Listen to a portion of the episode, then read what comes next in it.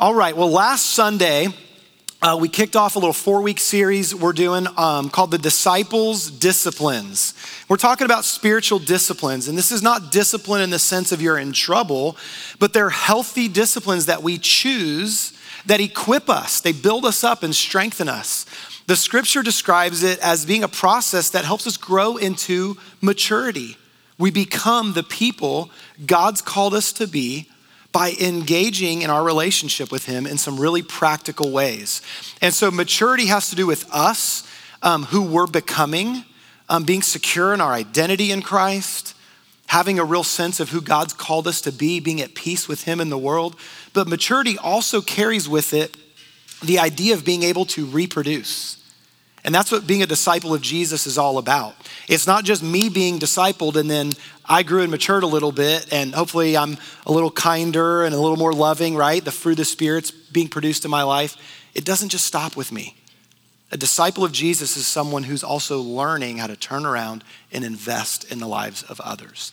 And so um, there, there are a variety of spiritual disciplines that help us grow, but we're looking at four in particular um, in these coming weeks. And so last Sunday, we talked about just the centrality of God's word and really intentionally spending time in his word. And so we talked about reading it, just regularly reading his word, a little bit each day even. And just the power of reading and it getting inside of you, um, just, just letting his word soak into you. Then we, then we talked about not just reading his word, but meditating on it. All right, this isn't this worldly view of meditation where we empty our minds. In fact, it's the exact opposite. We use the example of a sponge. I'm absorbing God's word. And so this is where maybe we slow down a little bit. We spend time in a certain passage. We reflect on a certain attribute or characteristic of God and we just we just soak it up. We slow down, we take it in and watch what happens. And then the third piece is studying God's word, where we do a little little more intentional digging and understanding. Um, it, it could be, again, it could be taking a book of the Bible and just really, really studying who wrote this. What was the audience? What was going on there? What are the big themes? Looking up what words mean, using, using Bible software. Or go old school, right? Get out your Strong's Concordance and, you know, a good commentary in your Bible and like use paper and a pen, you know, crazy concepts like that. But just taking time studying God's word, all of those things are so beneficial for us. Um, don't be overwhelmed by that. Start somewhere. If you're like, man, I can't even fathom studying because I'm barely reading, then start with reading. Get consistent with it. Maybe you're pretty faithful at reading through the word, but you've never, never gone that extra step of like slowing down, just going, I'm just gonna sit and absorb this psalm, even for a few days. I read it over and over again. I'm gonna take it in. I'm gonna see every aspect of it. I'm gonna find myself thinking about it, praying through it during the course of a day. Or maybe for you, it's like, you know what? I, I spend time thinking about God's word, how it impacts my life and how I can apply it. But you know, I just, I've never gone that extra step of really digging in and studying. Um, consider those things. So all of that, all of this stuff builds on itself. And so moving from that into this morning, we're going to talk about worship, the spiritual discipline of worship. And so let's pray one more time and invite the Lord to guide us into this. And so, Father, thank you for the time we've already spent this morning, just being in your presence and worshiping you. God, I pray that um, this would be a good reminder for us this morning. Lord, maybe it would even equip and teach us some things we, we don't know, or maybe we've forgotten or neglected. But Lord, ultimately, I just pray we'd catch a real vision um, for the, for the joy and the treasure that it is to worship you. God, you made us for this. We are designed to be worshipers. And, and for so many people that you've made, we spend our life trying to figure out what to worship. And we worship so many things that fall short. But thank you for the joy of discovering the one we were made to worship. God, invite us into this. Teach us how to worship you truly in spirit and in truth. It's in your name we pray. Amen. Amen. All right, so three key things we're going to look at this morning related to worship. First and foremost, where our starting point is seeing him. Seeing him, beholding him. Then secondly, it's loving him. It's, it's a heart that's open and responsive. I'm engaging in this relationship. So I see him for who he is, and now I begin to respond to him. And then the third piece is a life that serves him. It's, it's obedience, it's service. And so these three components is what we're gonna look at together. So the discipline of worship, seeing him. Seeing him is about having an engaged heart. I'm slowing down enough to really give him my time, my attention. It's not just like, oh, I hear somebody say the word, you know, God's gracious or God's merciful. And I go, check, I know that. This is really about slowing down and, and seeing him, for example, as the merciful God that he is. Seeing him, recognizing it. God, what does that look like? What does that mean? And so kind of our backdrop this morning as we work our way through this, we're gonna look at, we will be in Revelation a bit, as I mentioned, but our primary passage this morning is in Isaiah chapter six. Old Testament example of a similar scene. Isaiah catches a glimpse of being in the presence of God.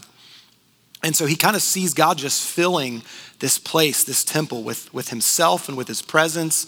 And I believe as we kind of watch this scene unfold, we will see all three of these things kind of taking place here. It can give us some direction on how we worship God.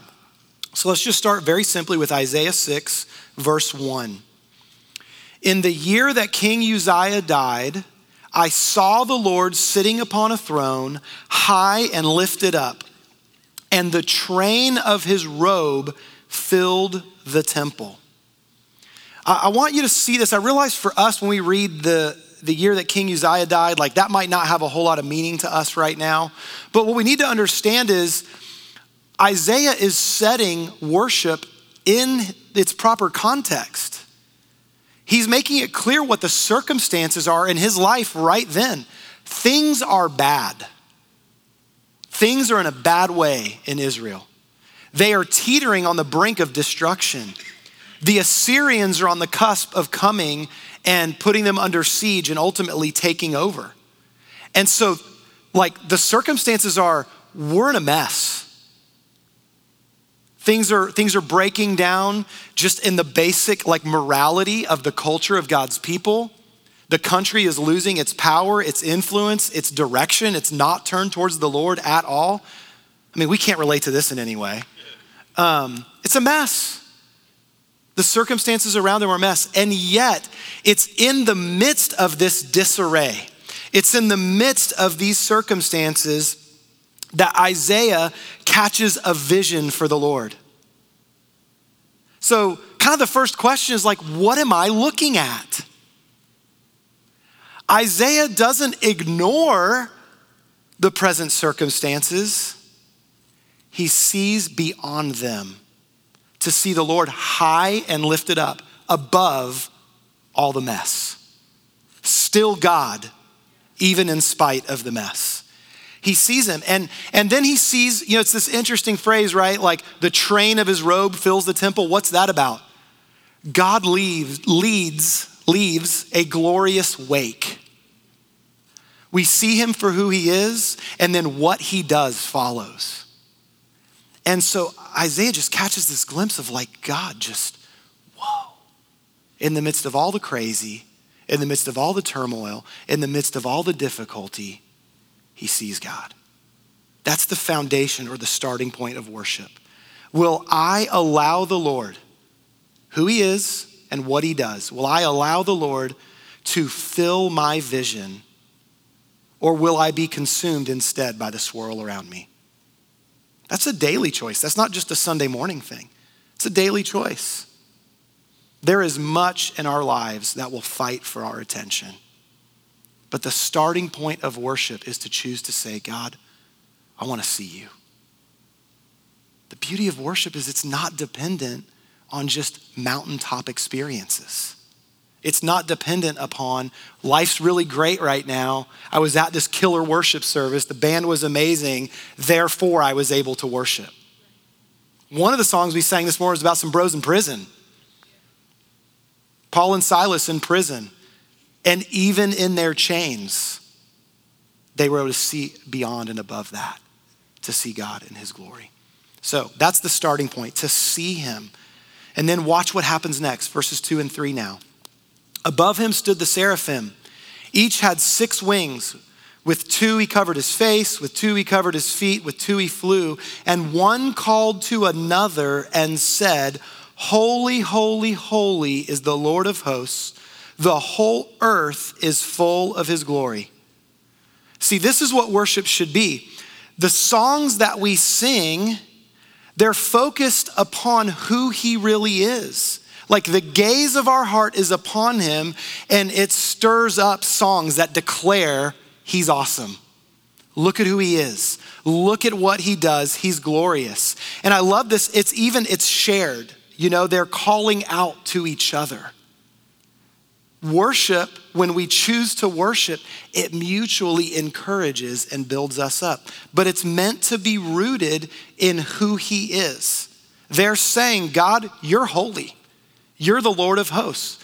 The whole earth, it's just full of your glory. When I see you, then I see everything else in its proper context, is what they're saying. God, look at you. You're amazing. You're holy. And so worship should always start with God's word. That's why we started where we started last week. It, it starts with his word, and then because we're seeing him for who he really is in his word, it then enables us to see him in the world around us.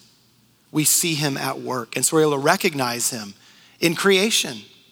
We're able to recognize him in the midst of life's circumstances. So, some of the most powerful moments of my life have been some of the worst. But in the midst of those hard circumstances, God allowed me to get a glimpse of his faithfulness, that he was there, that I could count on him, I could rely upon him. But see, if I wasn't, if I didn't have his word in me, I wouldn't even recognize that. I'd just be overwhelmed by what's hard and difficult. But when we see him for who he is in his word, it then enables us to see him in creation. Man gets off track worshiping creation rather than the creator because we've just missed that when I look at that tree, that mountain, that ocean, that beautiful sky, that I'm seeing him and his handiwork. And so we, we put it in its right order. The word tells me who he is and what he's like. Then I carry that with me throughout my life. And I see him in creation. I see him in circumstances. I see him in relationships. So I want to give you a couple of examples of this in his word. Both of these are in Revelation chapter four. This is to give us a sense of how we see him, how we behold and adore him. So the first thing we're gonna look at is in Revelation chapter four, verses eight through eleven. This is a vision of God on his throne and the heavenly response to being in his presence. It's gonna sound very familiar to what Isaiah saw in Isaiah six. Check this out. Revelation four, eight through eleven. And the four living creatures, each of them with six wings, are full of eyes all around and within. And day and night, they never cease to say, holy, holy, holy is the Lord God Almighty, who was and is and is to come. Watch what happens next. And whenever the living creatures give glory and honor and thanks to him who is seated on the throne, who lives forever and ever, the twenty-four elders fall down before him who's seated on the throne, and they worship him who lives forever and ever.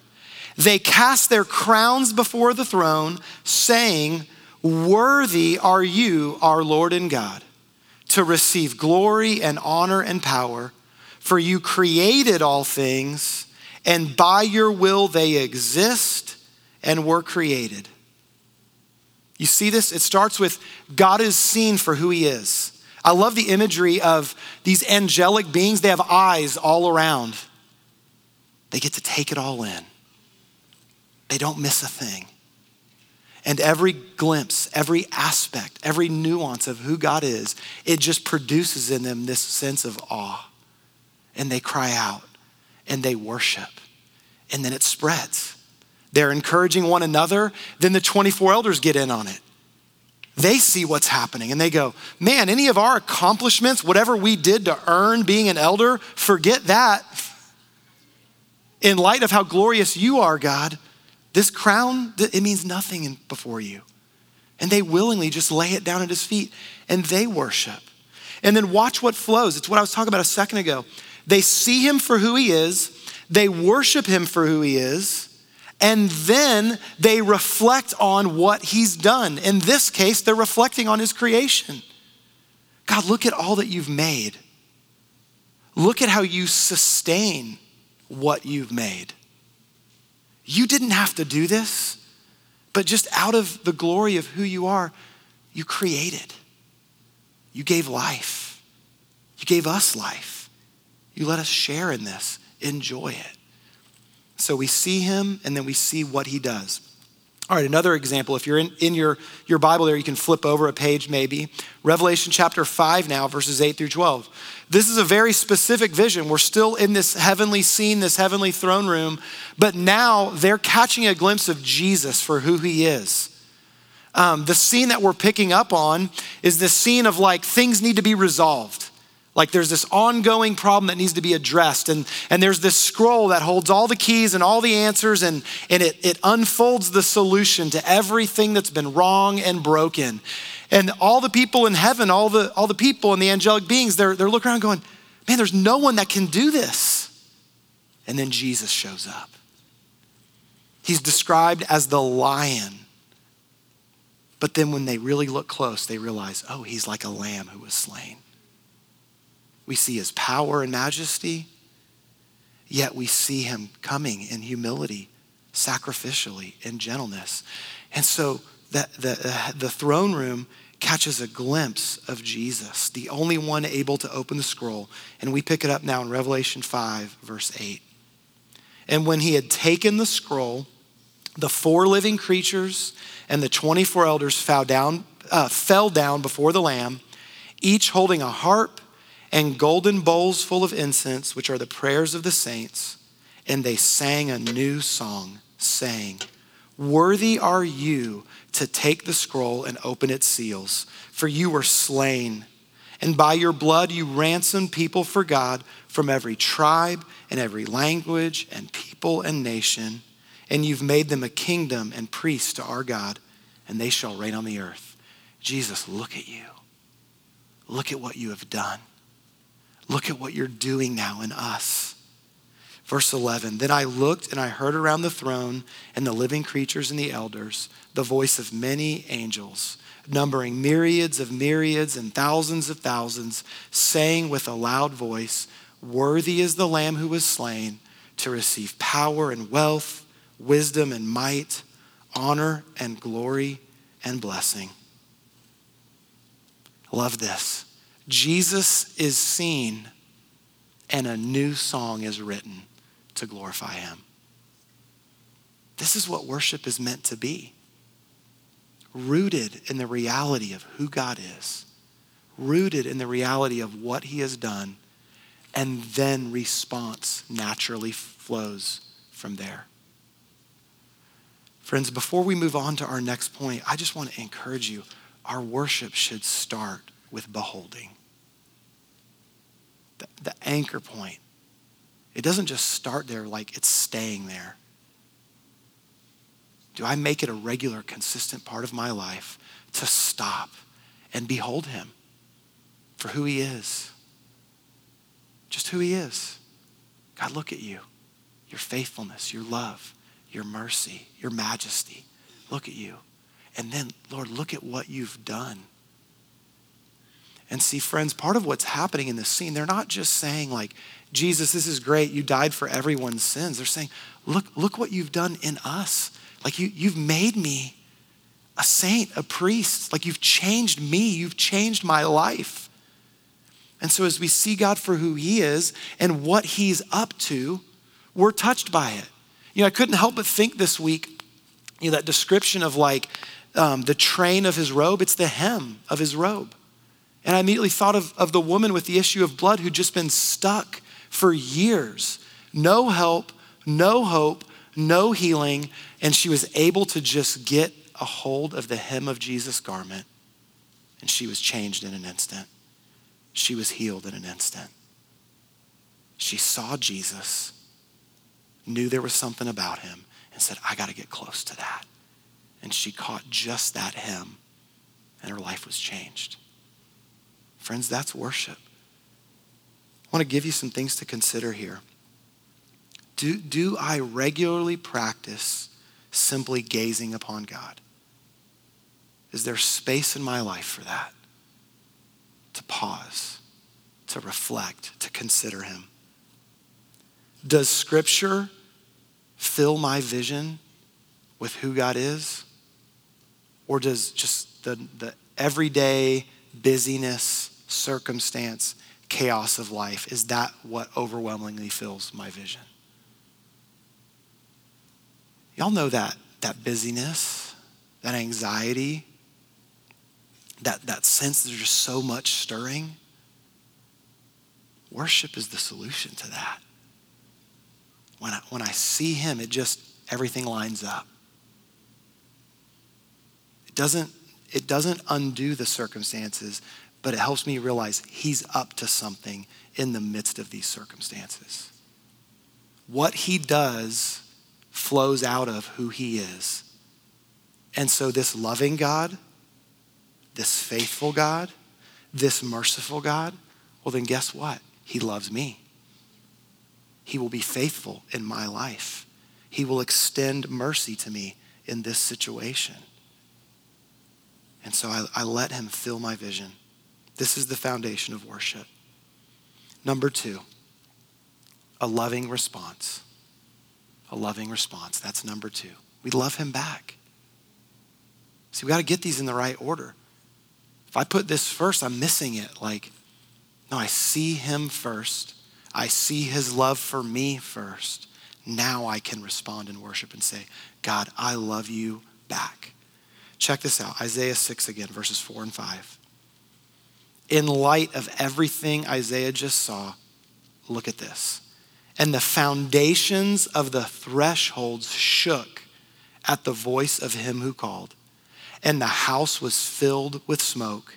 And I said, woe is me, for I am lost, for I am a man of unclean lips, and I dwell in the midst of a people of unclean lips, for my eyes have seen the King, the Lord of hosts. Friends, the, the aftershocks of this heavenly vision produced a responsive heart. The aftershocks, it was like, whoa, God, that's who you are? I mean, that, that shakes us, but like in a good way. We need to be shaken awake sometimes. It shakes us in a good way. It helps us see him for who he really is. And Isaiah begins to realize, like, it, it puts his own life in its proper perspective. God, things have been off here. No wonder stuff's such a mess. None of these people are worshiping you, but like, I'm not worshiping you. Things have been out of, out of sorts, out of line. And God, by looking at you, now I can worship. It realigns me with a proper view of you. Therefore, I see myself in a more accurate light. This is worship. Seeing God in his proper place, and then I'm able to see myself in my proper place. Flawed and loved. Flawed and loved. I can, I can look at myself honestly in that context. If I'm only seeing myself as flawed, I'm missing it. But you know, one of the ways um, portions of, of the church are dealing with people not able to, to look at how they're flawed is we just ignore that part and just say you're loved. Like that's the solution somehow. No, the beauty of our God is both can be held together at once. I can see honestly that I am a broken person in need, but I can also see fully that God loves me, that the Lamb was slain to redeem me. I don't have to pretend or ignore or hide or even say some of that stuff isn't sin, that is. In fact, the most freeing thing is, is the honesty of being humble and saying, God, here's who you are, here's who I am. I'm broken, I'm wounded, I'm sinful, I'm a mess, but you love me. And I let him realign things. And so I, I take what I've seen and then I can respond in love. I want to give you an example of this. Jesus talked about this, a responsive life of worship. Jesus gives us the greatest commandment. It's not new, in fact. He's quoting an old commandment from the Old Testament. There's a few places in scripture that, that give a sense of this scene, but we're gonna take a look at this in Mark chapter twelve, uh, verses twenty-eight through thirty-one. Uh, in the midst of a conversation with some religious leaders, a scribe stands up in verse twenty-eight, and it says, one of the scribes came up and heard them disputing with one another, and seeing that Jesus answered them well, asked him, which commandment is the most important of all?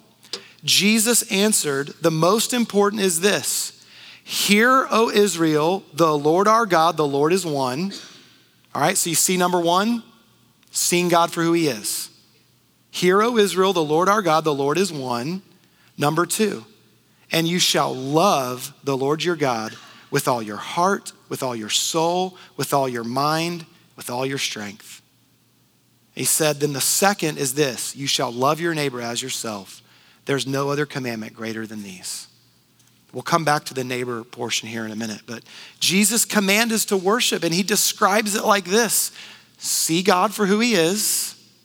Love him fully, completely. Have an open, responsive life. Love him in all the ways you've been made, with your heart, with your mind, with your soul, with your strength. Love him back. In other words, fully engage your life with responsive worship. Fully engage your life. We get examples of this all throughout the scripture, just ways that we can engage our full selves in worship. And so I wanna take a few minutes and actually, actually walk through some of these. The scripture describes ways that engage us. They engage our mind. By engaging our mind, they also engage our heart because we let this truth of who God is and worshiping and sink down in us. We engage our bodies in worship. We're a full and complete being, and so we engage ourselves in worship. Here's some biblical descriptions of worship, how we have a responsive, loving heart. We sing, we sing. There's one verse listed there, but it's all through scripture. We sing out to him. We just saw an example of it, even a new song. I, I love, like on Sunday mornings, that sometimes we're singing brand new songs we've never heard before. There's times where these guys are just stirred up and they write, they write a new song, or they discover one someone else has written and they bring it and we share in it together. A new song that, that stirs up and we reflect on him. I also love singing those old faithful songs that have been around for a while. It's just such a good reminder of the depth and power and truth of God. We sing, we shout.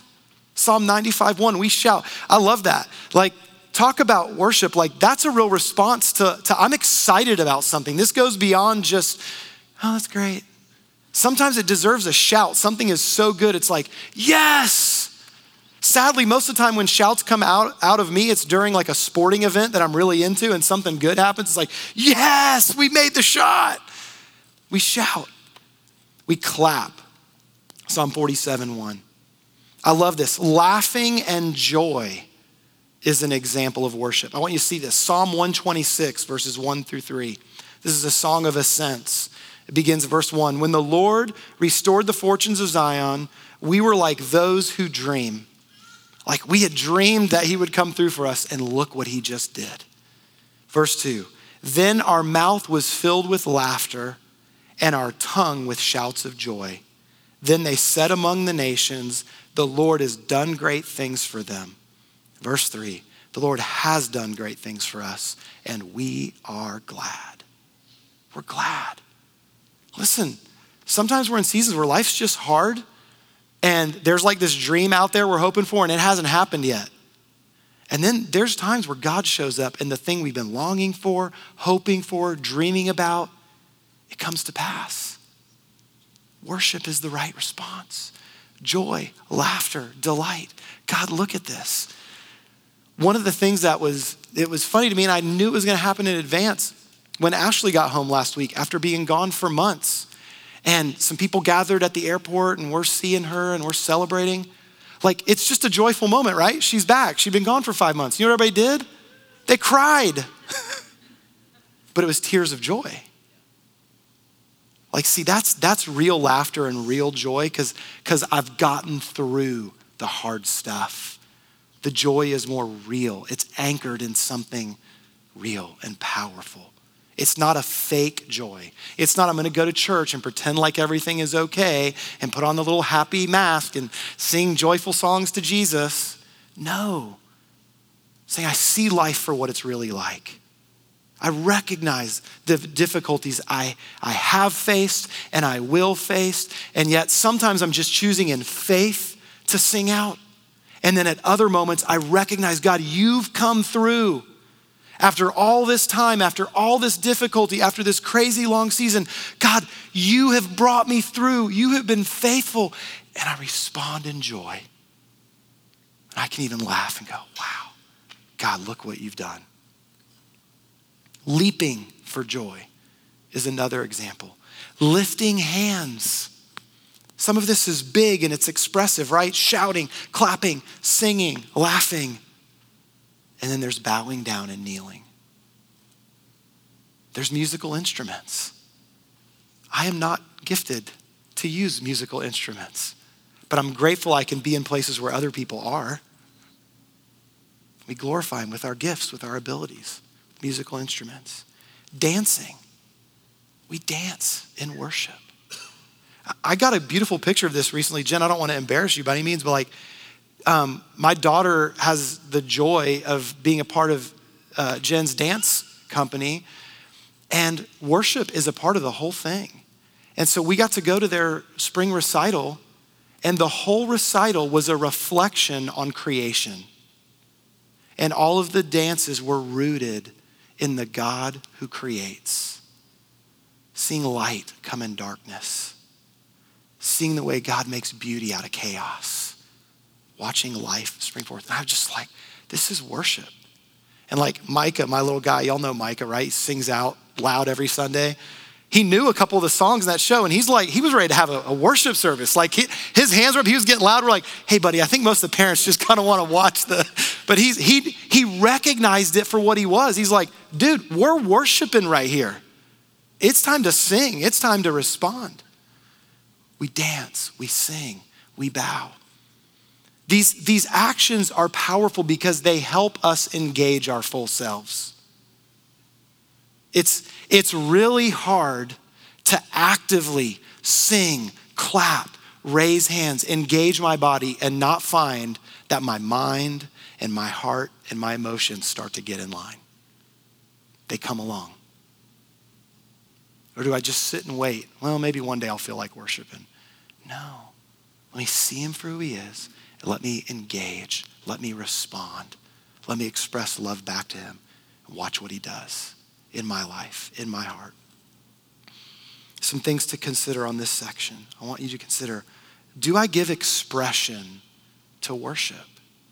Do I give expression? What are practical ways that I do this? Do I give a loving response that engages my full self? I want you to consider, how can I grow in my worshipful response to Jesus? A really great way to answer that question, which thing on that list am I really uncomfortable with? The scripture describes one aspect of worship as a sacrifice of praise. Will I allow him to stretch me? That very thing I'm nervous about or uncomfortable with, or I think looks weird when other people do it, if it's biblical, I'm not talking about stuff that's not in scripture. I'm saying this is biblical stuff. God says this is what worship looks like. What if I took a step and did that? What might happen in my heart? What might be open to just a new way to worship him and respond to him? I wonder, I wonder. All right, thirdly, we see him, we love him, now we serve him. Watch this. Verses six through eight, Isaiah chapter six. Then one of the seraphim flew to me, having in his hand a burning coal that he had taken with tongs from the altar. He touched my mouth and said, behold, this has touched your lips. Your guilt is taken away, your sin atoned for. And I heard the voice of the Lord saying, whom shall I send and who will go for us? Then I said, here I am, send me. The way, the way we serve him, the way we respond to him, like it's, it's simple. It, it can look a lot of different ways in our lives practically, but it's really simple. I repent and obey. Those are, those are both, they're really the same act. They're like two sides of the same coin. Sometimes my response to him is, Lord, as I've, I've, as I've beheld you and I've begun to worship you, I'm recognizing your love for me and I'm choosing to respond to you in love. What, I, what I've actually already done is I've turned to look at him. And then in that moment I can say, God, I realize I've been off track. And so I repent. There's an opportunity for a fresh start. I repent. And then the other side of the coin, it's just obedience. Sometimes worship isn't about I've been neglecting anything or anything's wrong. I'm walking with the Lord. He loves me. I'm not perfect, but like I'm walking with him. Things are good, but I'm worshiping him. I'm responding to him. And I recognize, God, there's some ways I can obey you. I can walk with you. I can live this out. I can serve you with my life. Serving God is meant to flow from a worshipful heart. At times it'll be an act of repentance. At times it'll be just aligning my life in obedience to him. But our service, our obedience, it's meant to be rooted in worship. And so it's third. Look back to Jesus' command. Look what flows from a worshiper's heart, right? You love the Lord your God with all your heart, with all your soul, with all your mind, and with all your strength. The second is this, you love your neighbor as yourself. See, now it's put into action. Now it's put into practice. What is my life looking like as I'm engaged in the world around me? A life of worship. I love, I serve. And I love the way Jesus sees these. He sees them as one. He says, there's no commandment greater than these. He sees it connected. I see God for who he is. It, I, my heart response is love and worship and adoration. And then my life serves and loves. It flows naturally out of it. Jesus links them together. Friends, true kingdom service is simply love in action. It's simply love in action. That's, that's worship, that's service, love in action. And what that does is it enables my whole life to be an act of worship. Now as I'm going about my day, I'm honoring God at my job. I'm worshiping him as I love and serve my family. Am I mopping floors today? Cool. I'm glorifying God while I mop those floors. Maybe I'm singing to him while I mop those floors. Maybe I'm just saying, hey God, I'm gonna do this well to honor you. But all of, all of life becomes worship. It gives meaning, it gives purpose to all we say and do. Suddenly a random hard Wednesday just raising three kids at home is filled with heavenly purpose. God, look at these creations that you've made. Right now they're driving me crazy. Why'd you do that? But no, look at these beautiful creations you gave. God, they're, they're a reflection of you, of your glory, of your handiwork. You've trusted me to love them. You've trusted me to point them to you. Well, God, I, I want my heart to point to you. And then I can love and serve them. See, it, it fills all of our activity with purpose. And all of life becomes worship. I, I want to close with a word of warning, okay? A word of warning. And it's because it's so easy to take all three of these things and get them backwards. And three really good things that are a part of worship, when they're out of order, it can become a, a trap. It can become legalistic. It can become something that just gives me shame. I can slip into trying to earn God's favor. And so I want, I want us to, to see how it's important that we follow the, the order God gave us. See him, respond in love, live a life of service. Here's the warning. Still in the book of Revelation, chapter two, verses two through four. This is a letter to the church at Ephesus. I know your works, your toil, your patient endurance, how you cannot bear with those who are evil, but have tested those who call themselves apostles and are not, and you found them to be false. I know you are enduring patiently, bearing up for my name's sake, and you've not grown weary. Do you hear all the good? You've worked hard, you've endured, you're holding to sound doctrine, you're living a holy life. You got all this work and service in order. Verse four, But I have this against you. You've abandoned the love you had at first. Jesus says, beware that you don't get this out of order. He's not looking for us to do all the stuff to earn something, to prove something, to be something. He says, I'm after your heart. That's it. I love you. I invite you to have healthy, loving, intimate relationship with me. And that service, that stuff, it'll flow naturally out of that. It'll take care of itself. See, this is the contrast. The wrong order is, okay, I need to serve God. I need to get things right. I need to be more obedient. I better repent. I got to do the stuff. Okay, I did all that. Now I better love him. So, okay, God, I, I kind of started doing some stuff right. Now I'm loving you. I'm loving you. Do you love me? Are we good? And it's like, I do the stuff to show my love to somehow be good enough to earn or receive his love. Every form of false religion worships like that. That's what pagan worship is. Let me do stuff. Do the right things in the right order at the right time to appease God or the gods or the universe or fill in the blank. It's pagan worship. Let me do the stuff to make God be okay with me. True worship is the exact reverse opposite because it's rooted in God's grace. He has loved us. Can we see that? Can I behold him and see his love for me? And then I can observe and receive and respond to him. And then out of that will flow a life that aligns itself in obedience. Are we getting that? Does that make sense? Are you like me? Do you ever get these out of order? I do. It's crazy how much I can slip into that. Even after years of walking with the Lord, I can do that. We do not worship to earn or receive anything. We worship to enjoy God for who he is and what he's done. His love towards us. We reflect on it, we observe it, we take it in, and then we love and adore him back. And then we will find our lives aligned properly with him. And all of life then becomes worship. I want that. More and more, I want my life to be defined like this.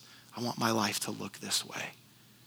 So my prayer for us this morning is wherever we may find ourselves, that we would recognize that the discipline of worship is, is a loving invitation.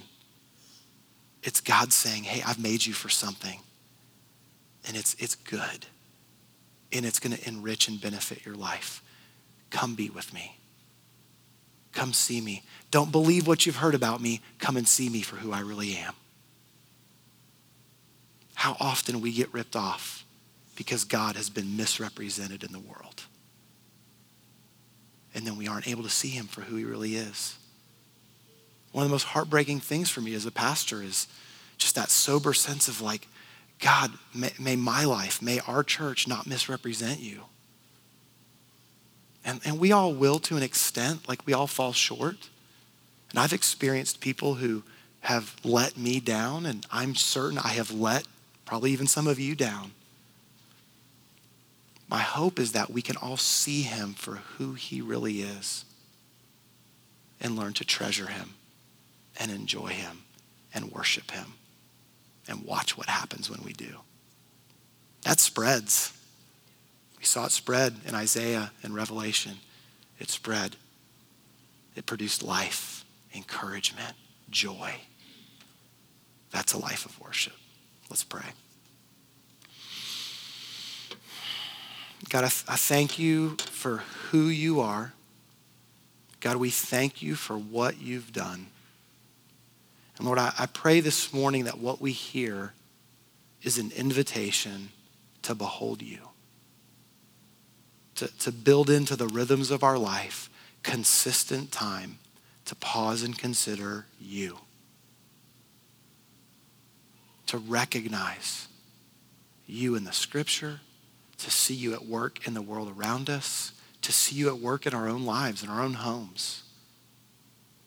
And God, as we, as we practice this, seeing you for who you really are, Lord, that we'd watch just this, this love relationship that you're inviting us into grow and produce fruit. A life that is aligned properly with you. Because you're king and I'm not. And I know it. And I live like it. And it produces much fruit. God, may we be worshipers. We love you. We invite you just to, to shine your light that convicts, not to shame us, but to bring us into health and wholeness. God, if there's any aspect of our lives where we've been a little off track here, would you help us to see it and then respond properly to your loving correction? It's in Jesus' name we pray this morning. Amen.